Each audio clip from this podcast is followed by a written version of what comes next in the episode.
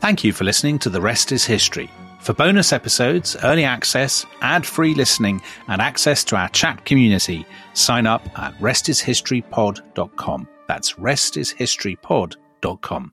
Cool fact a crocodile can't stick out its tongue. Also, you can get health insurance for a month or just under a year in some states. United Healthcare short term insurance plans, underwritten by Golden Rule Insurance Company, offer flexible, budget friendly coverage for you. Learn more at uh1.com. Hi, I'm Daniel, founder of Pretty Litter. Cats and cat owners deserve better than any old fashioned litter. That's why I teamed up with scientists and veterinarians to create Pretty Litter. Its innovative crystal formula has superior odor control and weighs up to 80% less than clay litter. Pretty Litter even monitors health by changing colors to help detect early signs of potential illness. It's the world's smartest kitty litter. Go to prettylitter.com and use code SPOTIFY for 20% off your first order and a free cat toy. Terms and conditions apply. See site for details. Ryan Reynolds here from Mint Mobile. With the price of just about everything going up during inflation, we thought we'd bring our prices down. So to help us, we brought in a reverse auctioneer, which is apparently a thing. Mint Mobile unlimited premium wireless. Ready to get 30, 30, bit to get 30, bit to get 20, 20, 20, bit to get 20, 20, bit to get 15, 15, 15, 15 just 15 bucks a month. So, Give it a try at mintmobile.com slash switch. $45 up front for 3 months plus taxes and fees. Promo rate for new customers for limited time. Unlimited more than 40 gigabytes per month slows. Full terms at mintmobile.com.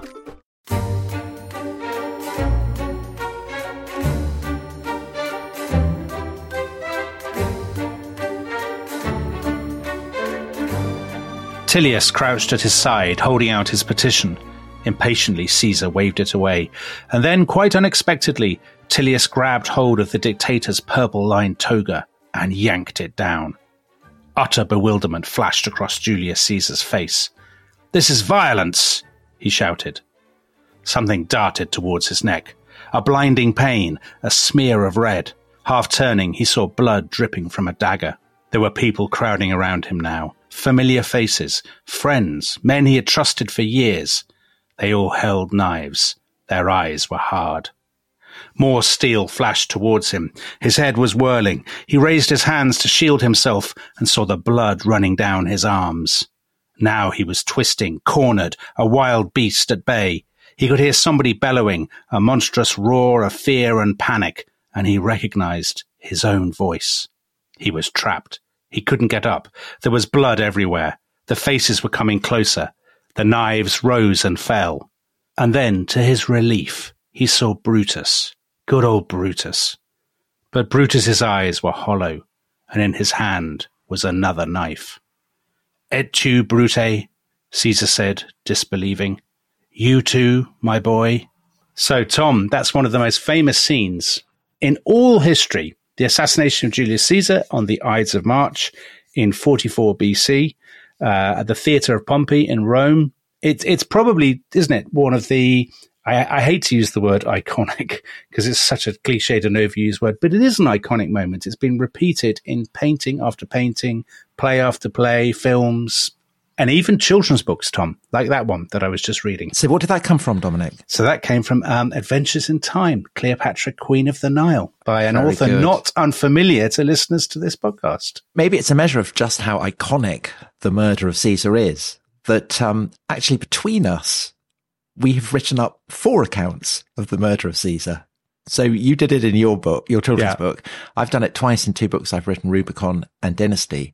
And uh, I've translated Suetonius. Of on- course. On whose account much of your account Yes. was based. And actually I sent it to you, didn't I? And You did. suggested that you read it and you, and you scored And, and I ignored it.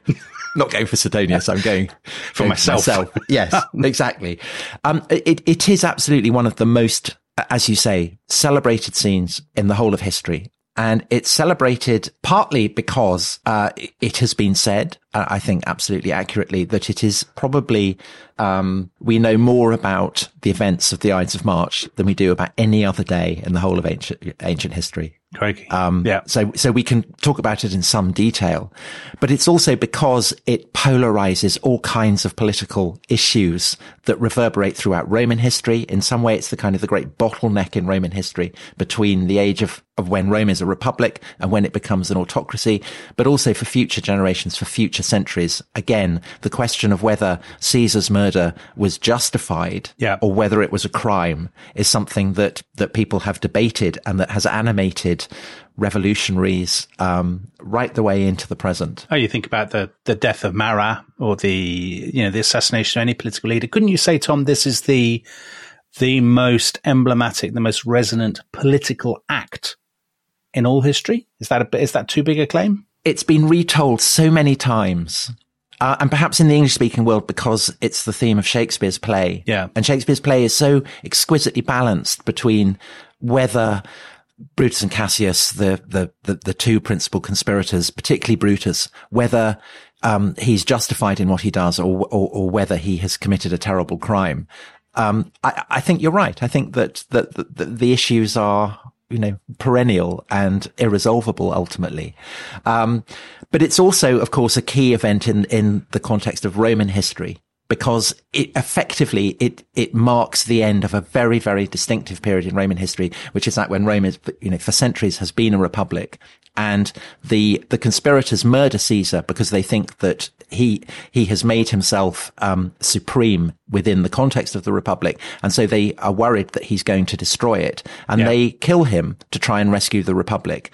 But the great tragedy, and again, this is why the event is so resonant. The great tragedy of their attempt is that they end up destroying what they've been attempting to save. Yeah, we did a couple of episodes this time last year about um, Caesar's decision to cross the Rubicon and his war with Pompey, with Pompey the Great, there, which sort of sets the stage for all that. But I know a lot of people won't have heard that. So, for those people who are new to this, Julius Caesar was born in 100 BC, isn't he? And he's from a, a very rich and noble family. And just why is it that Caesar, more than anybody else, comes to personify in the minds of his assassins the threat to the Republic? Well, the, the, the key to um, the success of the Republic over the course of its, its centuries of existence is that it, it had been absolutely brilliant in providing scope for its most ambitious men to do great things on behalf of the city, while at the same time channeling and framing them so that the, the ambitions of these men didn't come to put the whole of the republic in, in its shadow. For, for, for the, for the Romans, the word king was an incredibly dirty word. The republic, rather like the American republic, had been founded um, with the expulsion of, of a monarchy. And so the idea that a single man could rise to power within the republic was every Roman's worst nightmare. Um, and so the entire structures of government had been um, fashioned to ensure that that didn't happen. So the um, the powers of the king had been given to two officials called consuls, each consul would have power for a single year. There was there were le- lesser magistrates. So below the consuls, there were um, magistrates called praetors, who were the kind of the, the, the deputies, um, and so on all the way down. And the idea was that as as um, you know, if you if you had the wealth, if you had the background, if you had the prestige, if you had the popularity with the voters, um, you would ascend up the greasy pole. You would um, go up this chain of magistracies and ultimately become a consul and hopefully win glory for Rome by conquering Gauls or whatever. Yeah. Um, but you would then accept the fact that you'd had your time in the sun and it was time to stand down and let someone else have a go. And this was the, this was the, the way that the Republic had functioned. And it made it incredibly successful because the ambitions of these men were what enabled them to expand through Italy, across the Mediterranean, and become the greatest power in the Western world. What happens in the first century BC, when Caesar is born, is that the Republic has become so, so powerful, so huge that institutions and frameworks of government that had worked very well when Rome was a, a city state in Italy is starting to come under pressure and strain. Yeah. And one of the things that be- becomes evident is that the old days of allowing someone to have a, a, command for a single year is inadequate for the, um, the, the scale and sweep of Rome's empire. And that in turn is threatening for the Republic because it means that one man might be given a command that lasts longer than a year. And that, of course, enables him then to win the loyalty of his soldiers and in the long run to put the whole Republic in his shadow. And the first person who really does that is someone you've already mentioned, Pompey the Great, who is, um, he's, he's from his teenage years, incredibly successful. And, um, this is immediately threatening to the to, to, to, the Roman state because um, the idea is is that you can only win certain magistracies when you've reached a certain age. So for us, becoming forty is you know slightly ominous kind of moment. But for Romans, it's a cause of great celebration because when you're 40, you can become a consul. Pompey has ignored this. He has been after commands right from his teenage years. And he has spent um, years in the East annexing wealthy Greek kingdoms, bringing them into the Republic.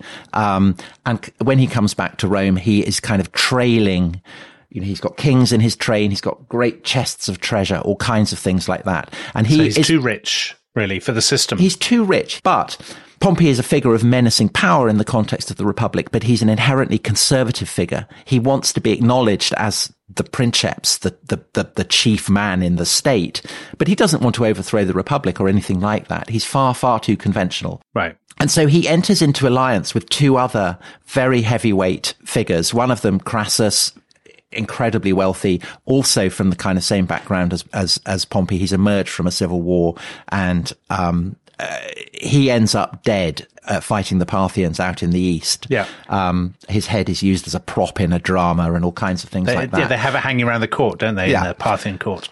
But but the third figure in, in what is known as a triumvirate becomes known as the triumvirate, the rule by three men, um, is is this figure Julius Caesar, who is very very ambitious. Um, his his his family, although as you said, patrician, in fact claims its descent all the way back to the goddess Venus, um, has not been. They haven't been big players through the course of Roman history, and so Caesar is very very anxious that he should live up to the glamour and the glory of his you know his divine descent. Yeah. Um, and he recognizes that the only way really to become a great man in the context of the Republic now is not to play by the rules, but to do what Pompey has done and to, to grab a command. And his command is, is he, he gets fi- first five years and then ultimately 10 years in Gaul Yeah. what's now France. And he conquers it. And with this, he becomes as rich as Pompey has done. And he also has a large number of very battle hardened and devoted legions at his back.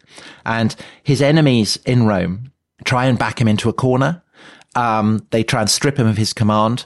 Caesar is you know, he has this excruciating dilemma. Does he lay down his command, risk prosecution, but not break the law? Or does he break the law, um, and cross this tiny river that marks the limit of his, his Gallic provinces, the Rubicon, Yeah. uh, and effectively declare civil war? And that is what he chooses to do. Um, and so that's what we described in the episodes we did on, on the Rubicon. Pompey, despite having been regarded with great suspicion by the, the kind of traditional conservative senatorial elites, he takes the command of the kind of the senatorial cause against Caesar. Yeah. He withdraws from Italy to Greece because he doesn't have the soldiers that Caesar has for an immediate confrontation in Italy. Caesar follows him, defeats him at a battle uh, at a place called Pharsalus. Um, Pompey flees, uh, ends up murdered in Egypt. And again, we've talked about that in the episodes that we've, we've done Yes. on, on, on Cleopatra.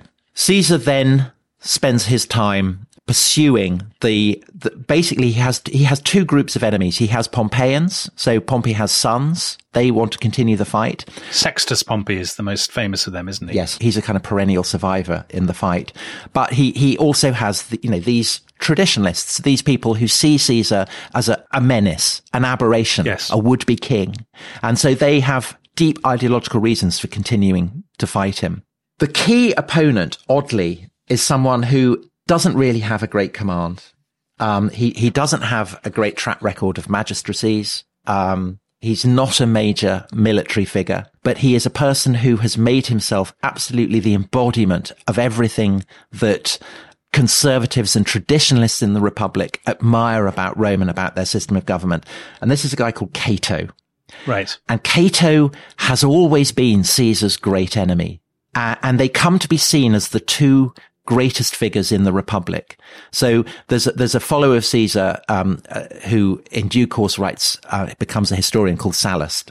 And he writes about these two men, Caesar and, and Cato, that during his own lifetime, he says, um, there appeared two men remarkable for their qualities, very different though they were in character. And it's these differences in character that kind of amplifies the, the sense that Romans have of the significance of both. So they both embody a set of values, don't they? Caesar is the showman, playing to the crowds, Yeah. and Cato is the incarnation of Republican sort of austerity. Is that right? Yeah. So you might say, I mean, it's, it's an analogy that we've touched on before. And this is being very unfair, I think, both to Caesar and to, to Cato. But you might compare them to the difference between Trump and John McCain. for American listeners. Right. Caesar is a, is a flamboyant populist. Um, he is prepared to trample down on the on the conventions and the norms of the republic, uh, and and do so knowing that it will appeal to a substantial base. So the vulgarity and the offensiveness is part of the point. He's not vulgar. I mean, he's not vulgar. He's not vulgar and he's not offensive. He's a very, very sophisticated man, but he is flamboyant Right. and he is unafraid to cut a dash. Cato is the absolute opposite. He is kind of hewn out of granite.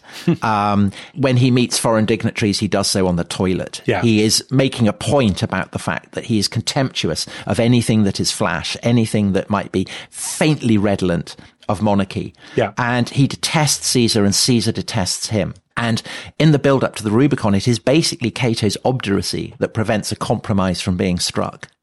It- you know, Cato is as complicit in the, in the um, outbreak of civil war as Caesar has been. And so in the spring of 46, so this is two, three years after uh, the, the, the beginning of the civil war, Caesar comes to Africa where one of his great enemies, a guy called Metellus Scipio, who is basically a kind of vicious non-entity, chiefly famous for his, he has a particular talent for staging pornographic floor shows, but that's, that's basically it. he doesn't sound like a non-entity at all, Tom. I think you're being very harsh. Well, he's not on uh, in the field of pornographic floor shows. He's he's a leading Yeah. figure. He's the big man. But when it comes to, to to military competency, he's hopeless, and he's leading the anti-Caesarian forces in Africa, and he gets defeated at, a- at a place called Thapsus. Now, Cato, he is in command of uh, a town that is just down the coast from Thapsus, a place called Utica. yeah. And he's brought the news that Caesar has won at the Battle of Thapsus, that um, yet again he has triumphed.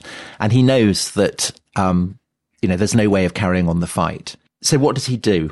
He has the choice of submitting to Caesar, and he knows that Caesar will pardon him. Yeah. And this to us is, is something that's very attractive about Caesar. He's, Yeah, he's his magnanimity. his It's an magnanimity. extraordinary thing, isn't it? He's a very generous man to his former Yes. opponents. So he's both formidable, but he's also forgiving. clementia, they call it that. So clemency.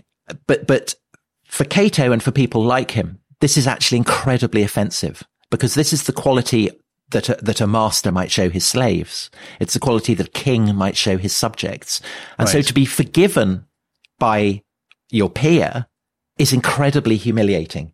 And for Cato to be forgiven by Caesar would be, you know, a horror beyond compare. And so he decides that he's going to kill himself.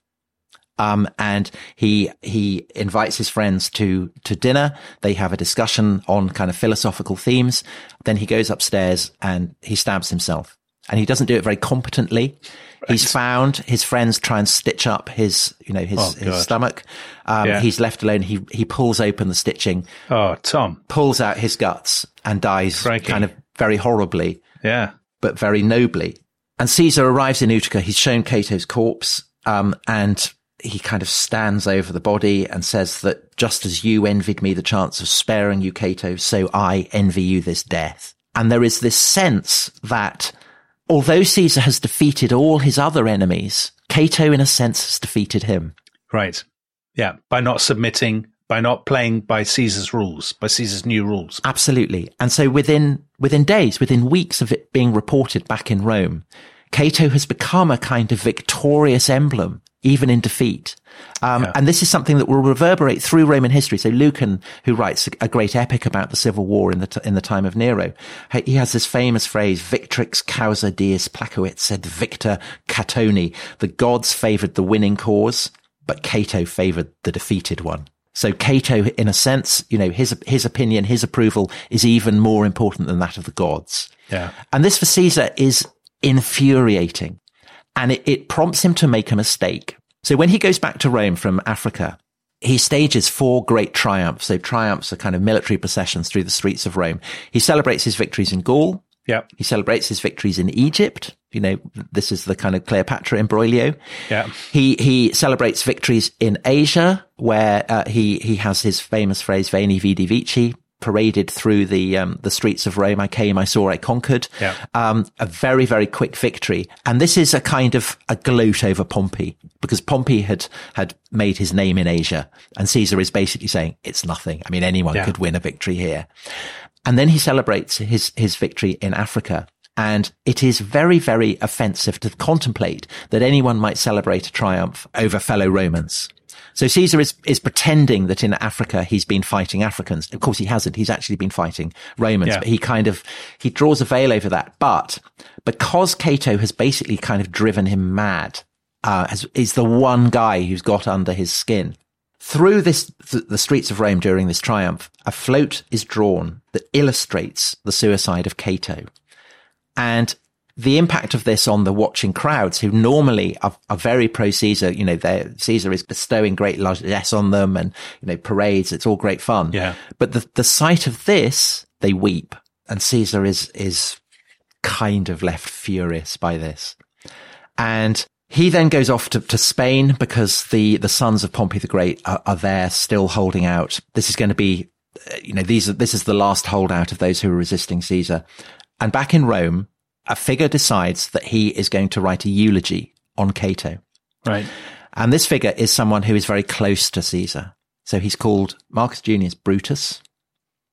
Um, he is the son of Servilia, who is Caesar's great love, the great love of his life. So almost like his sort of his schoolboy crush or his girlfriend when he was young. Is that right? Something like that? Yeah, they've they've they've had a kind of ongoing relationship through for for a long time. I mean, Yeah. she she's the the woman who who Caesar seems always to have been most fond of. And there are rumors that that Brutus might be Caesar's son. Yeah. So you'd think that, that in the Civil War, Brutus would immediately have signed sided with Caesar, but he doesn't because he is Cato's nephew. And so he is inspired by Cato's example to oppose Caesar.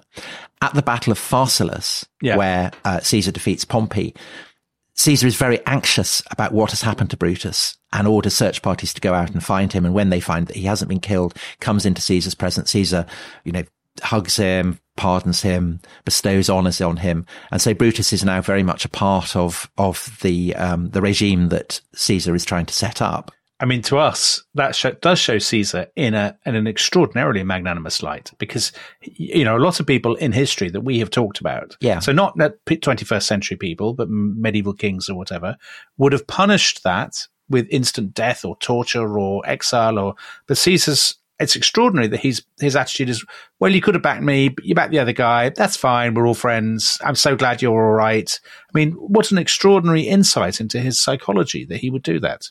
Yeah, I, and I think it is a genuine, you know, I mean, it is a very, very sympathetic aspect of Caesar's character. He's not a tyrant. He doesn't put people to death. Um, he raises Pompey's statues that have been toppled by his enthusiastic followers. And, you know, he does show this Clementia, which to someone like Cato Right. is deeply offensive, but to other, you know, it's better than being killed. being pardoned Yes. and being given honours. Um, but with Brutus, particularly, he seems to have been, you know, he's particularly fond of Brutus and therefore particularly kind of happy about it. So Brutus is Brutus a, a lovable person? I mean, he's quite conservative too, isn't he? Like a bit like he's a sort of wannabe Cato. he's he's very earnest. He's very dutiful. He's he's very deep thinking. Um, he's he's a philosopher. Um, he is also descended from um, the the man who overthrew the monarchy at the beginning of the republic. Right. So he's very conscious. I mean, this is another reason why I think he, he sides with the kind of the senatorial elites. And it's why the example of Cato's death, his uncle's death, has a particular impact on him.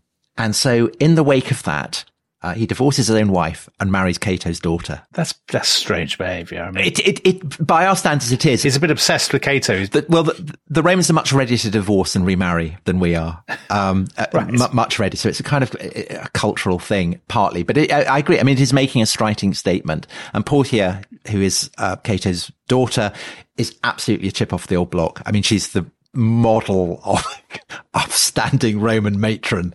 Um, Right. and so they, they make a very kind of moral and slightly chilly Yeah, and forbidding pair, I think. you wouldn't you wouldn't invite them to a dinner party. Well, you might if you're interested in philosophy and, and discoursing Okay. on, you know, ancient Roman history and things. I think I'd, I, I think I'd, I'd enjoy it. So that. you would, but I wouldn't. Yeah, I think I would. I think I would. but what he also does is he writes an obituary for Cato. And he gets someone else to write an obituary for Cato as well. Someone who is not naturally brave, who's been hunkering down, who's been t- basically kind of wringing his hands, wishing that the whole thing would go away. And this is Rome's most celebrated orator, a man called Cicero. Oh yes. And Cicero is a man who has basically He's an out of towner. He, he, his, none of his forebears have made it to the Senate. He is the guy who has not only made it to the Senate, but ended up as consul. But he's always, always kind of very conscious of the fact that he's in the shadow of people who are grander, who are, uh, kind of more elevated, more, more senatorial, if you like, than him. And he's had a slightly kind of chilly relationship with Cato. He's a little bit jealous of Cato, a little bit he can also see that there's something faintly ridiculous about Cato, I think. Right. Cicero is a very funny, alert, astute, intelligent man, but not naturally heroic at all.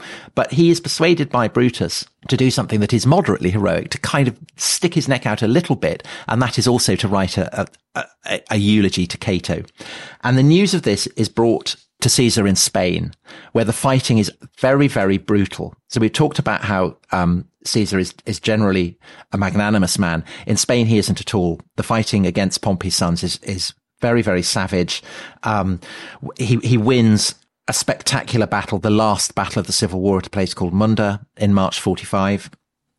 And he allows the corpses of his dead opponents, all of whom are Romans, all of whom are citizens, to basically be used as building materials. So their their bodies are kind of mulched Right. up into the, the Yeah. cement and the dirt that Caesar is using to build fortifications. Like Jimmy Hoffa, the uh, head of the Teamsters. Yeah, it's very like Jimmy Hoffa. But unlike, did Jim, Jimmy Hoffa cut off heads and stick them on spikes to celebrate Not that his I'm aware of. Not that I'm. I mean, I don't think trade unions, labour unions in the you know, Quite 1950s or whatever were were quite that bad. No. So, I mean, the idea, the idea of headhunting is very kind of associated by the Romans with barbarians. It's not the kind of thing that Romans should be doing, but Caesar does it uh, basically because he's, you know, he's fed up. He's fed up with this relentless opposition. And the news is brought to him that Cicero, bad enough, but then Brutus has written these eulogies to Cato and he's furious and he pens a, a riposte anti-Cato, kind of basically slagging Cato off, um, trying to cast him in as negative a light as possible, sends it back to Rome and basically everyone laughs. And of course that infuriates Caesar even more. So there is this sense that even though all Caesar's enemies have been killed from beyond the grave, Cato is leading the opposition.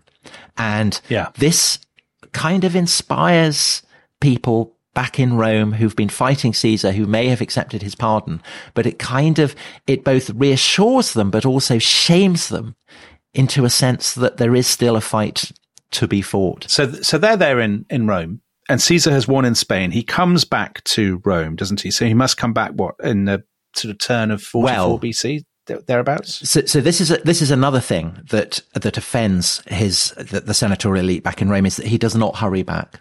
So from Spain, he he kind of goes through southern Gaul, and while he's in Gaul, he offers citizenship to various um, Gallic luminaries, you know, which is actually a very kind of you know forward thinking policy. He has this sense that Rome is now a global empire, and so it's not enough that citizenship should Yeah. belong only to, uh, to to people born in Rome. Um, so citizenship is spread throughout Italy, but Caesar is now handing it out to Gauls as well. But this is very offensive to the elites back in Rome. You know, they, they don't like it at all. And then he marches into, into Italy and he is met in Italy before he has reached Rome by Cleopatra, the queen of Egypt, who he had got pregnant in Alexandria Yes. and who was turned up in Italy with her son. And it's all, again, very, very unrepublican behavior because Cleopatra is Greek. She's a woman. She's a queen. I mean, it couldn't be more offensive to, to senators, the fact that Caesar would prefer to spend time with her rather than with them. And so he's hanging out with her and it's only in October. So, so the, the Battle of Munda was in March. It's only in October that he reaches Rome.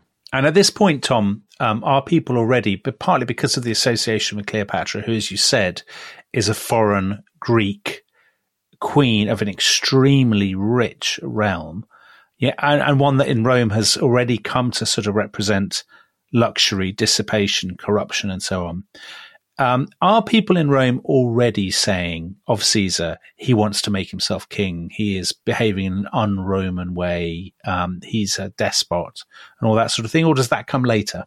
Yes, because there's a huge problem, which is how do you how do you digest the preponderant p- position that Caesar now has? I mean, it's much much greater than you know than Pompey had. Yeah. he's put everyone in his shadow. And so Cicero says of him that, you know, we are his slaves, but he is the slave of the time. So there is some sympathy for, you know, for, for, for the challenges that he faces. But there's also a lot of hostility. How, how can someone who has all these legions at his back, how can he be molded into the fabric of the republic? Yeah. And the answer is the kind of the classic Roman one, which is always in times of crisis. Uh, you don't look forwards, you look backwards. And this is true even of someone as radical and daring as Caesar. So there is in the frame, in the constitution of the republic, there is scope for, um, someone to be given supreme power, kind of, uh, you know, overriding the, the traditional system of magistracies, um, for six months. And the name of this office is one that all listeners will be very familiar with, dictator. Now, the problem for us, I think, is that when we hear the word dictator, we think of Hitler or Stalin try and, and remove that from your minds. Because a dictator is someone who is appointed for six months to save the republic. And it's, it, it's happened at kind of periodic intervals throughout Roman history. It is constitutionally sanctioned. Yeah. And Caesar, he's already been appointed dictator for 11 days back in, in, uh, in 49 in the wake of the crossing of the Rubicon. Um, in October 48, he'd been appointed dictator for a year. So that again is kind of, you know, it's constitutional, but it's for a year rather than six months. And then spring 46, so the same time as he's going off to, to, to fight Scipio and, and Cato in Africa, he's appointed dictator for 10 years. And this gives him the right to nominate all the Republic's magistrates. Um, he has, he's, he's given a master of horse, which is his deputy, who's a man called Lepidus. Um, Right. So Lepidus is kind of given a military authority within Rome. Also, much to everyone's amusement, Caesar is created prefect of morals. Caesar is not a moral man. He's a massive shagger. I mean, he Right. He's very promiscuous. he he he, he never stops. Yeah. And so the question is, are, are are these positions sufficient to keep Caesar happy? And when he comes back to Rome, it's kind of evident that they're not really, that they're they're not sufficient for the preponderant role that Caesar has in his in in the Republic, and so people start giving him ever more honors, ever more titles. But there is a sense in which by doing that, it's a little bit like garlanding a sacrificial bull. Oh, because the more honors they give, the more the Republic comes to see him as cipher, the more Caesar is provoking the envy and the hostility of his peers with consequences that will play out very, very bloodily over the few months that remain of Caesar's life following his return to Rome in October 45 BC. well, that's a, the perfect place, Tom, on which to take a break. So Julius Caesar has about six months left, doesn't he? Um, and we will be telling the story of those six months and what happens to him in the second half um, of the podcast. So come back after the adverts. Bye bye. Ryan Reynolds here from Mint Mobile. With the price of just about everything going up during inflation, we thought we'd bring our prices down. So to help us, we brought in a reverse auctioneer, which is apparently a thing.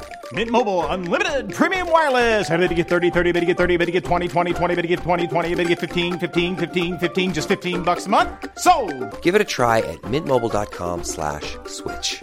$45 upfront for three months plus taxes and fees. Promo for new customers for limited time. Unlimited more than 40 gigabytes per month. Slows. Full terms at mintmobile.com. The Hargan women seemed to have it all. We were blessed. My mom was amazing. But detectives would soon discover inside the house, there were the bodies of two women. a story of betrayal you would struggle to believe if it wasn't true. I am just praying to God. This is a sick joke. From 48 Hours, this is Blood is Thicker The Hargan Family Killings. Listen to Blood is Thicker The Hargan Family Killings wherever you get your podcasts. This episode is brought to you by Etsy. Looking to instantly upgrade your Mother's Day gift from typical to meaningful? Shop Etsy. Now until May 12th, get up to 30% off personalized jewelry, style, decor, and so many other items mom will love. And if you want her to know you put a ton of thought into her present, use gift mode.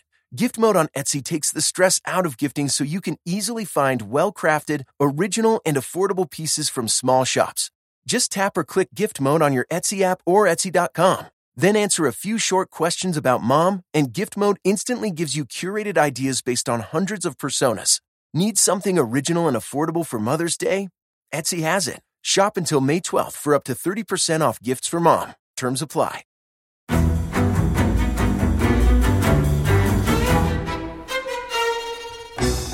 I'm Anthony Scaramucci, former White House Director of Communications and Wall Street financier. And I'm Katty Kay, US Special Correspondent for BBC Studios. I've been covering American politics for almost three decades. Welcome to The Rest is Politics US, brought to you by Goalhanger. Go on, tell us, were those donations you made, like Obama in 2008, was that idealism? Were you hoping to get something out of these campaigns that would serve your own business interests, for example? So I think this will either make this podcast incredibly successful, Katty, or people will be horrified and they'll shut it off right now because I'm going to be very real with you. The Obama donation, I had gone to law school with President Obama. We were not classmates. I was a few years ahead of him. It was 2007. He was then Senator Obama. I had a check in my breast pocket. I went over to the senator. I said, Senator, I said, you and I didn't really know each other in law school, but I'm about to hand you a big check. Can I lie to my friends and tell them that you and I knew each other in law school? Well, Obama looks at me, had the best smile in American politics since Jack Kennedy. Forever. Yeah. He lights up. He looks at me and says, I'll tell you what, if you double the amount of the check, we'll take it back to Hawaii. Okay. And I looked at him. I said, You're done. I had another check in my pocket. I ripped it up. I doubled the amount of the check. And I'm going to tell you right now, I've been to more White House Christmas parties during the Obama administration than the Trump administration. In this pivotal year for the United States, democracy, and world affairs, Britain's biggest podcast, The Rest is Politics, is launching stateside. Uncovering secrets from inside the Biden and Trump inner circles and how they shape the world's most important economy, but also the global economy too. New episodes are released every Friday morning. Just search The Rest is Politics US wherever you get your podcasts.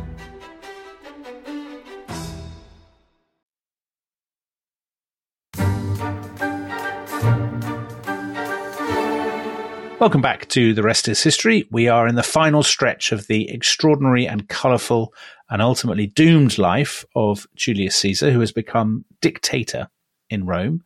Now, Tom, tell us a little bit. What's Caesar? What are his plans? What are, what's he trying to do? Well, he, he comes back and he displays the kind of incredible, almost demonic energy that he has done throughout his, his whole life. And he is aware that, that Rome and the people of Rome face all kinds of problems. And so with the power that he now has and that previous generations of Roman statesmen didn't have because they were always having to kind of watch their back and, and, and cope with the jealousies of people who were their peers.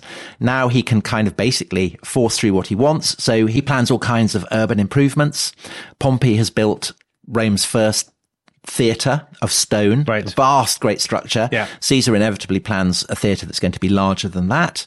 Um, he plans the largest temple in the world on the Campus Martius, which is um, traditionally the place where um, the, the people of Rome would, would mass for, for warfare, but has long since become a kind of place for urban development. Um, he plans to move the Tiber to expedite his his building schemes. Um, so that's the yeah. kind of the measure of of of um, you know his uh, his sense of self confidence. He famously uh, revises the calendar. So the Julian calendar, this is the, the time when he's doing that. And yeah. he recognizes that he needs to boost the grain supply because Rome is now a vast city of almost a million people. Uh, they need to be kept fed. And Caesar is concerned to improve the condition of the people. That's why the people of Rome love him. Because he's always been a populist. He is a populist. Yeah, playing to the crowds. Yes.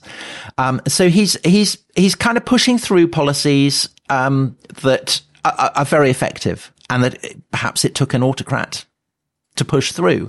And he's also right. looking abroad. So he's, he, he's founding colonies across the Mediterranean particularly at two cities that had been wiped out by the Romans a century before, the great city of Carthage and the city of Corinth. He plants colonies there. But I think there's also a sense that, um, you know, even a few months back in Rome, he's already bored of, he finds Rome almost parochial.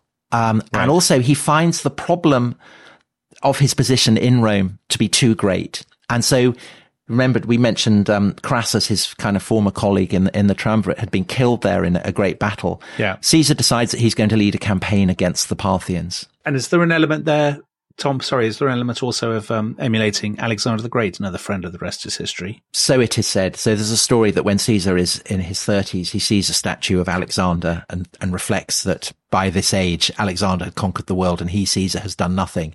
It, it's hard to know how much that's actually a motivating factor for Caesar himself. Um, Pompey had been definitely influenced by Alexander. I think Caesar less so. I think Caesar had sufficient confidence that really the inspiration for Caesar was Caesar. Right.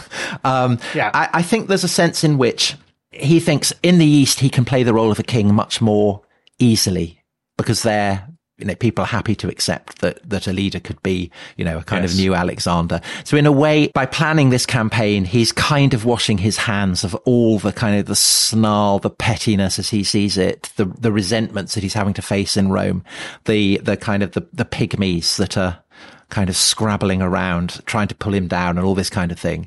Um, and so he plans a military expedition for which he's going to leave at the end of March. Yes. And so for his, his enemies, they have to decide what are they going to do about this. And there's a sense in the months that follow his return to Rome in October 45 that, you know, his enemies are kind of, they're torn between giving him honors to keep him happy and facing kind of a series of incidents that provoke all kinds of outrage in them. So they, they, um, elate in 45, they give him divine honors. They allow him to, to wear the, the name Imperator, which means a victorious general, as his first name. Yeah. Early in February, a really fateful step. He's appointed dictator perpetuus, dictator for life. And that really, for, for everyone in Rome is a kind of, you know, who, who, who believes in the future of the Republic is the kind of absolute death knell. Because if he's dictator for life, that means that there's no real prospect of restoring the Republic until he's gone. Right. And, you know, a perpetual dictatorship implies a kind of perpetual crisis. Yeah. So it's not even as if it promises the Roman people a solution to its problems. It kind of says that, that they are permanent. And that really is the, you know, that is what gets his enemies thinking we need to do something about this.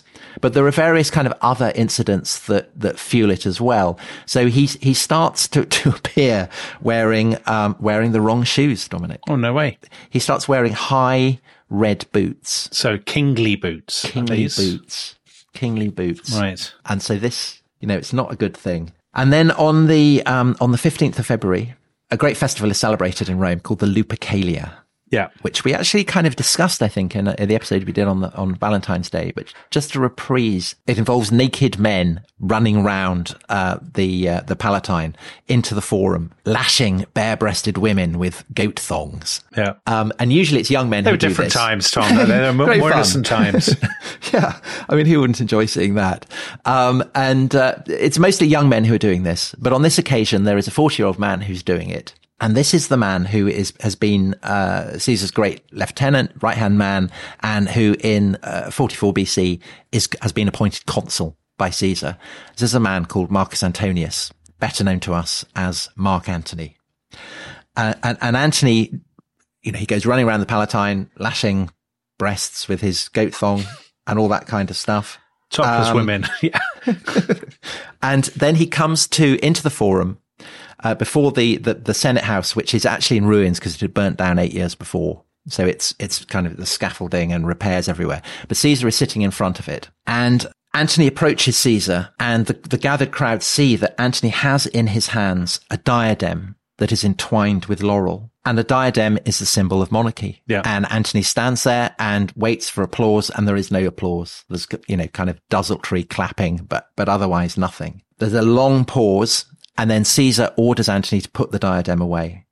And as he does so, the forum erupts into tumultuous cheering. Doesn't Caesar say, take it to the temple of Jupiter because Jupiter is the only king of the Romans? He does. I mean, he does. So, so Antony tries to press it on him a second time, and that's when Caesar says that, yeah, Rome will have no other king. so if you're, uh, if you're one of Caesar's critics, you think this has been, this is a put up job. Caesar was in on this. He was hoping that the crowd would cheer and he would become king. Is that right? Is Yeah, that, is that a plausible explanation for what was happening? Yes, I mean that is, that is what that's what his enemies say. And he'd misjudged the, the crowd. yeah, and I think it's very very plausible. And you think it's true? My hunch is about about Caesar's plans is he didn't really care. Um, I think he is.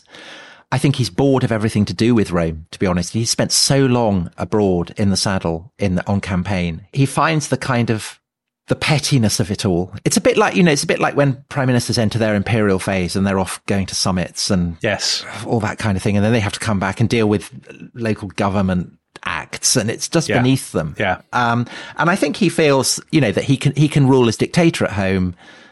in Rome. He can rule as, you know, a kind of quasi king abroad. And, you know, he's not really interested in the Republic. So he notoriously, he's, you know, he says that the Republic is, is a nothingness, a name only, that it has no body, no substance. Uh, and, and I think that, I think there is a kind of anxiety that he wants to make himself a king, but I think it's also the feeling his enemies have that he despises them and everything that they hold dear and valuable. Yeah. I mean, Caesar is pretty confident that, that he doesn't have to worry about them because he, he, he, his hunch is, is that they know that anything that replaces him will be worse than him. So he doesn't have a bodyguard. Um, he right. knows, so, so there's a guy called Favonius who's, who's a kind of models himself on the example of Cato. Um, and, and he says that, you know, it's better to have, better to have a tyrant than, than a civil war.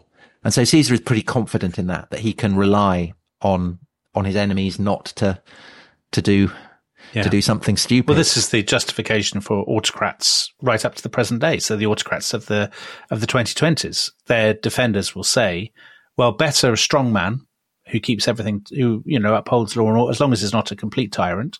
Better a strong man than these squabbling parliamentary pygmies. You know, that's the, that's always the, the, the justification, yeah. isn't it? Yeah. for a move towards authoritarianism. Yeah, uh, and also, I think Caesar feels that he's offered his, his clemency to all these people, and so he, he can rely on that. Yeah. So as we come to March 44, we have Caesar is, is dictator for life.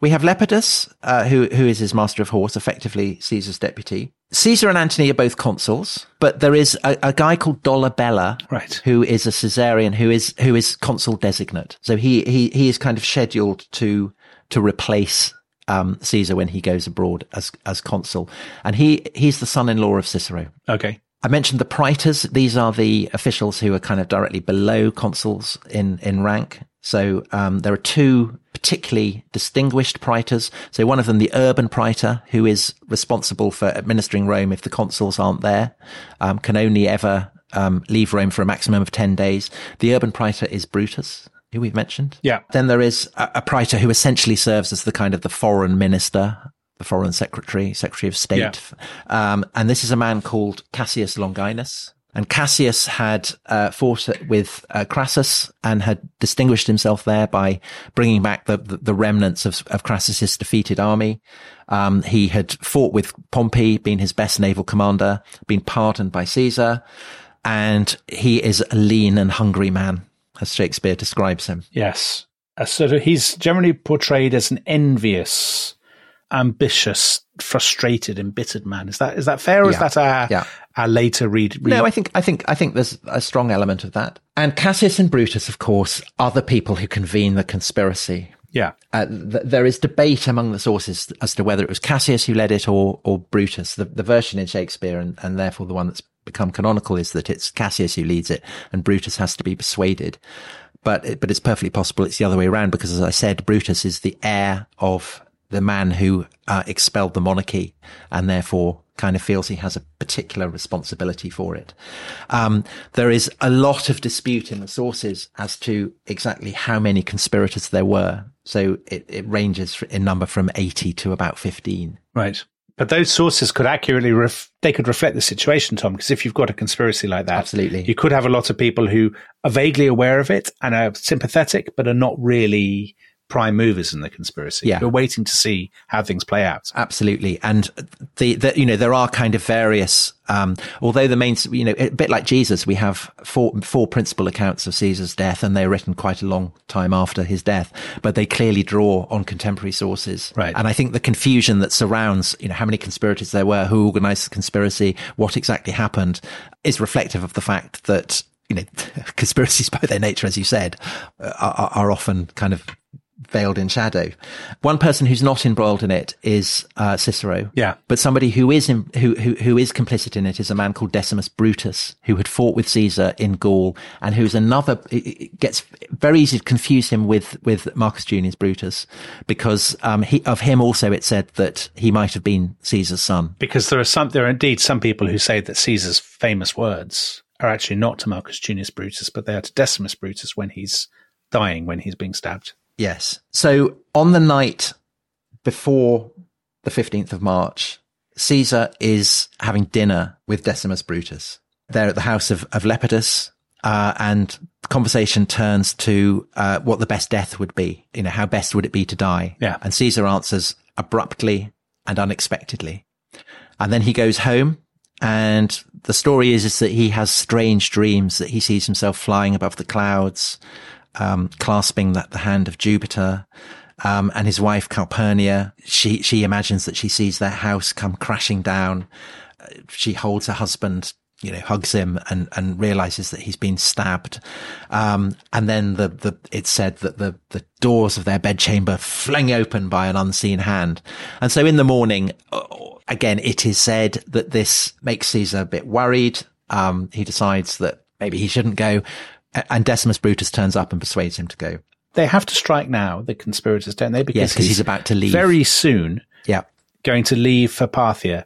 And if he had left for Parthia and, and had a triumphant campaign, their moment would have well and truly passed because then surely he would be in a position to become king. I mean, whether or not he calls himself king is irrelevant. So it's, it's sort of now or never for them, I suppose. Well, it's really interesting. I mean, of course, they could have employed someone to assassinate him while he was on campaign. But what's interesting, and, th- and this again, I think, is what makes Caesar's murder so totemic, is that um, it's not some loner, it's not some agent, it's not some madman, it's not some paid assassin. It's the leading men of the state who do it. Yeah. And just on the, just on their plan. So they obviously by this point have a very clear plan that they're going to do it at the meeting of the, the pretty much the last meeting of the Senate before he goes off. Um, now I know they're meeting at the Theatre of Pompey, aren't they? Because as you Yeah. said, the Senate House is being rebuilt. How much is it important to them that it's public that and it's in the a political arena? Is that is that part of their? Is that a very conscious political gesture? Yes, because they- they are making a political statement rather in the way that Cato had done by ripping open his stomach. Right. It's a, a spectacle of blood and liberty. It can't be done kind of in the shadows. Right. He's being sacrificed like a bull. You know, I said they, they, they're lavishing all these honors on him. They're kind of garlanding him and then leading him up to the altar. and their plans. So the very fact that you were telling us the stories about the dreams tells us something about the problems we have with the sources, doesn't it? Because the stories Yeah. about the dreams are formulaic, aren't they? Yeah. I mean, they're it's like omens. You know, they probably didn't even happen.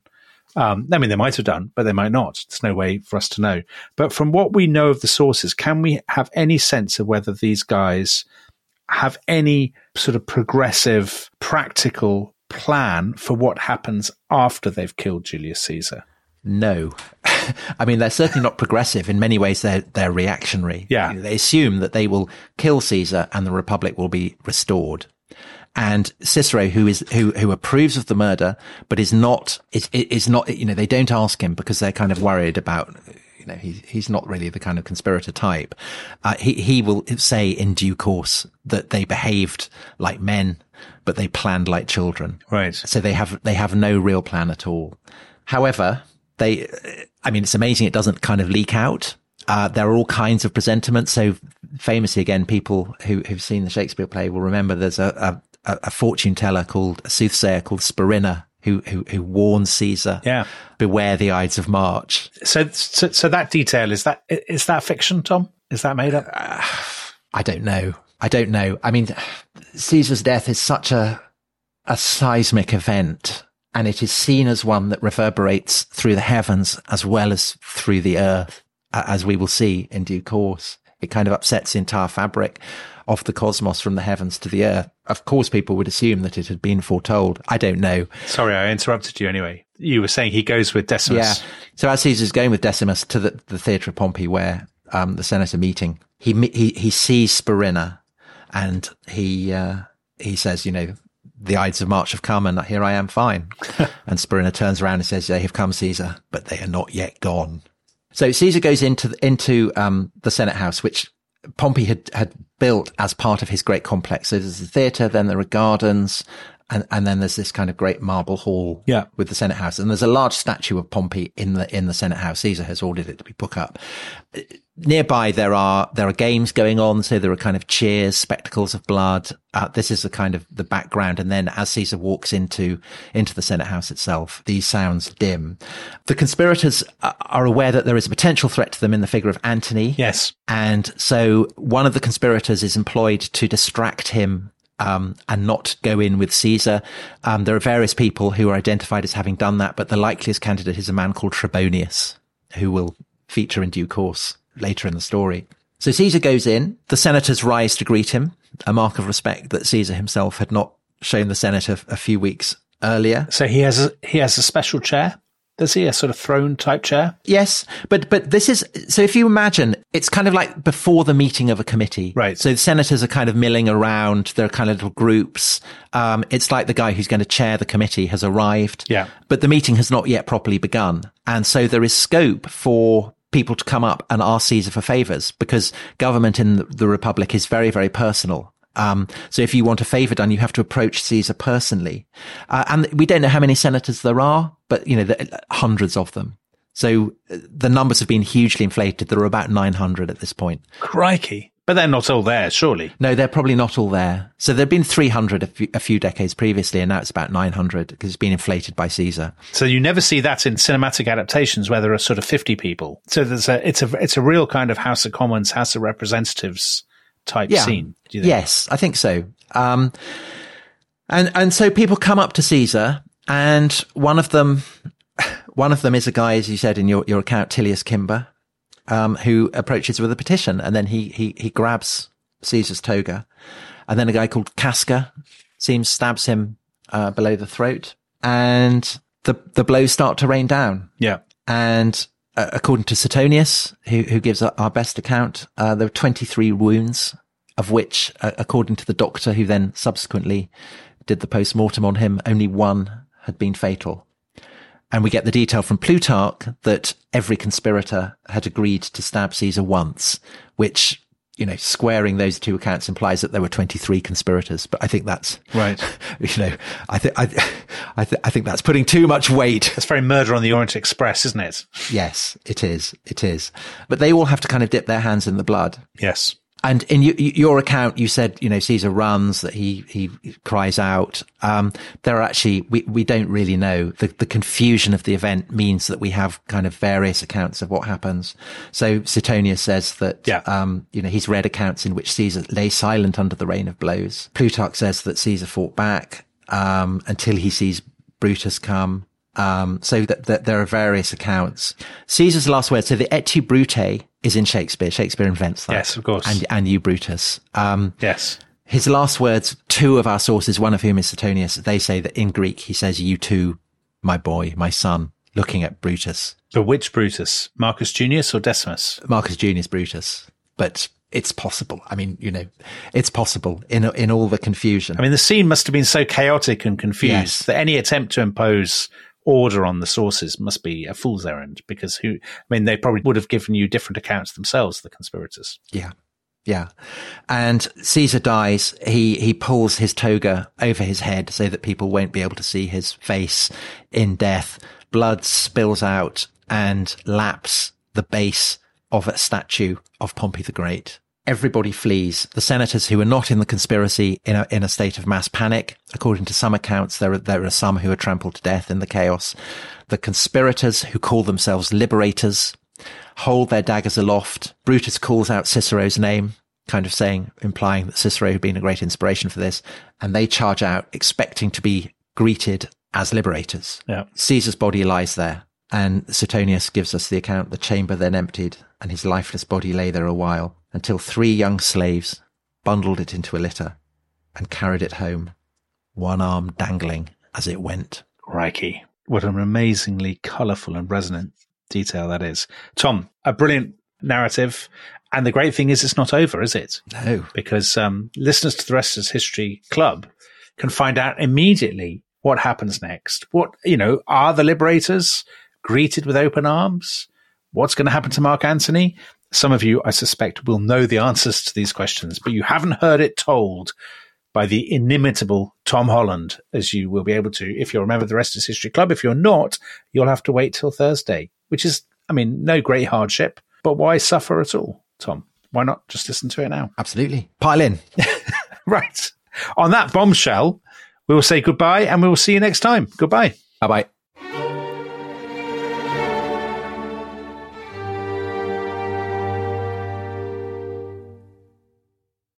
Thanks for listening to The Rest is History. For bonus episodes, early access, ad free listening, and access to our chat community, please sign up at restishistorypod.com. That's restishistorypod.com.